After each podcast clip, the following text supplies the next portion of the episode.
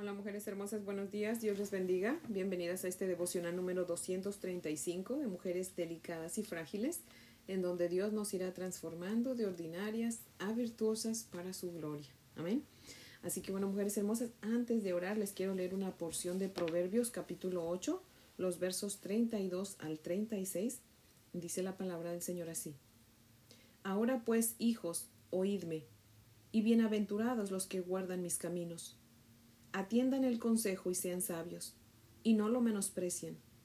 Bienaventurado aquel que me escucha, velando a mis puertas cada día, aguardando a los postes de mis puertas, porque el que me halle hallará la vida y alcanzará el favor de Jehová.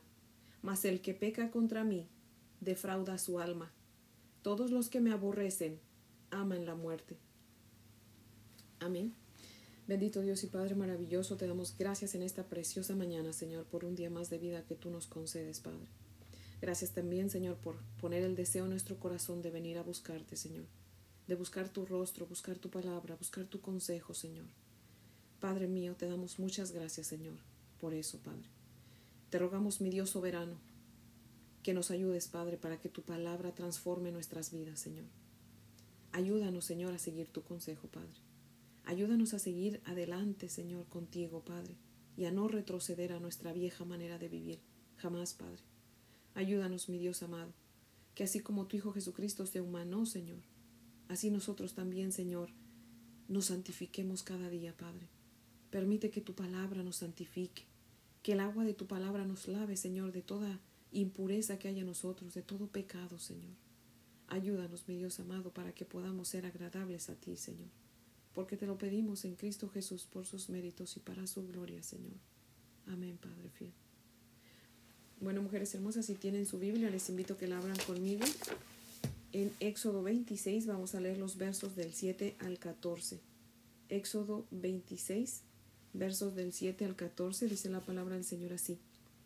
Harás asimismo cortinas de pelo de cabra para una cubierta sobre el tabernáculo. Once cortinas harás la longitud de cada cortina será de treinta codos y la anchura de cada cortina de cuatro codos. Una misma medida tendrán las once cortinas. Y unirás cinco cortinas aparte y otras seis cortinas aparte. Y doblarás la sexta cortina en el frente del tabernáculo. Y harás cincuenta lazadas en la cortina, en la orilla de la cortina, al borde en la unión, y cincuenta lazadas en la orilla de la cortina de la segunda unión Harás asimismo cincuenta corchetes de bronce, los cuales meterás por las lazadas y enlazarás las uniones para que se haga una sola cubierta. Y la parte que sobra en las cortinas de la tienda, la mitad de la cortina que sobra, colgará a espaldas del tabernáculo, y un codo de un lado y otro codo del otro lado, que sobra a lo largo de las cortinas de la tienda, colgará sobre los lados del tabernáculo a un lado y al otro para cubrirlo. Harás también a la tienda una cubierta de pieles de carneros teñidas de rojo y una cubierta de pieles de tejones.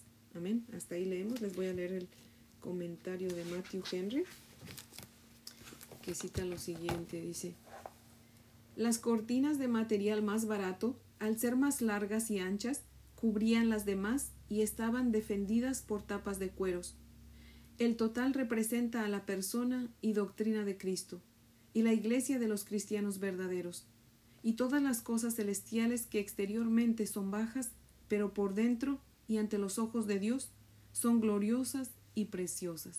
Fin de la cita. Bueno, pues tenía que haber un total de cuatro coberturas sobre el tabernáculo. Y esta es la segunda que consistía, perdón, hoy amanecí con mi voz muy mexicana, consistía en 11 cortinas en lugar de 10. Y estas cortinas debían de ser de pelo de cabra. La mayoría de las cabras en el medio oeste eran negras, así que entonces esta cobertura pues era negra, ¿verdad? Esta porción de la escritura nos dice que las 11 cortinas, cinco debían estar unidas y aparte seis unidas. Y busqué y seis es el número del hombre o de la carne, ¿verdad? Cinco es el número de la gracia y 11 es el número del desorden. El verso 11 dice que tenían que hacer también 50 corchetes de bronce y el bronce representa el juicio. Dice Números capítulo 21 verso 9 que Moisés hizo una serpiente de bronce y la puso sobre el asta y sucedía que cuando una serpiente mordía a alguien, esa persona que había sido mordida miraba a la serpiente y vivía, ¿verdad? Más adelante llegaremos a números y veremos por qué eh, Dios mandó serpientes para que mordieran al pueblo de Israel, ¿verdad? Pero fíjese, Dios también mandó el juicio, pero mandó también eh, la solución, ¿verdad?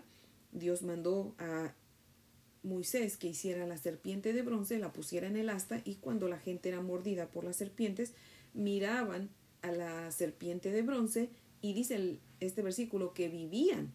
O sea, no era que milagrosamente se sanaban, no, sino que obviamente se sanaban, pero tenían su proceso, ¿verdad? Para curarse. O sea, el dolor, la fiebre, la tenían que pasar, ¿verdad?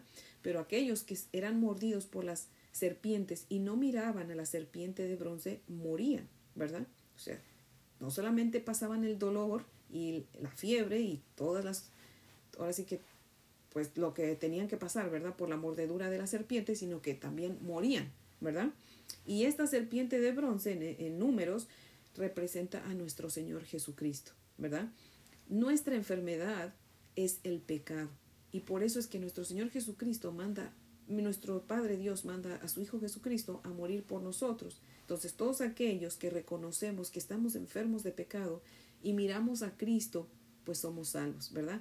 Pero mirar a Cristo significa no solamente mirarlo, sino aceptarlo en nuestra vida, ¿verdad? Aceptar su sacrificio y mostrar que realmente creemos en Cristo y que aceptamos su sacrificio como viviendo de acuerdo a su voluntad, ¿verdad? Aprendiendo de su palabra y es por eso que tenemos este devocional, para aprender lo que Dios quiere que nosotros aprendamos en su palabra, lo que Dios quiere que, que sepamos, cómo Él quiere que vivamos, ¿verdad? Cómo aprendemos a agradarle, cómo sabemos qué es lo que le agrada si no leemos su palabra. Necesitamos leer su palabra para saber lo que le agrada y lo que no le agrada, ¿verdad? Y así poder vivir conforme a su voluntad, ¿verdad? Y bueno, las once cortinas negras representan nuestro pecado, los corchetes de bronce representan el juicio que nosotros debíamos pasar o debíamos pagar, ¿verdad? Pero que por pura gracia de Dios, nuestro Señor Jesucristo pagó por nosotros, ¿verdad? La parte A del verso 14 dice que debían hacer una cobertura también de, de pieles de carneros, ¿verdad? Pintadas de rojo. Esta tercera cubierta hecha con pieles de carneros representa la gracia de Dios. En Génesis 22 vimos cómo Dios mandó a Abraham a sacrificar a su único hijo Isaac, pero cuando Abraham estaba a punto de matar a su hijo, Dios le dijo que no lo hiciera y que en lugar de Isaac sacrificara al carnero que estaba enredado por los cuernos en el matorral. Y asimismo, mujeres hermosas, Dios, al igual que salvó a Isaac, nos salvó a nosotros poniendo en nuestro lugar a su único hijo, al Cordero de Gloria. Amén.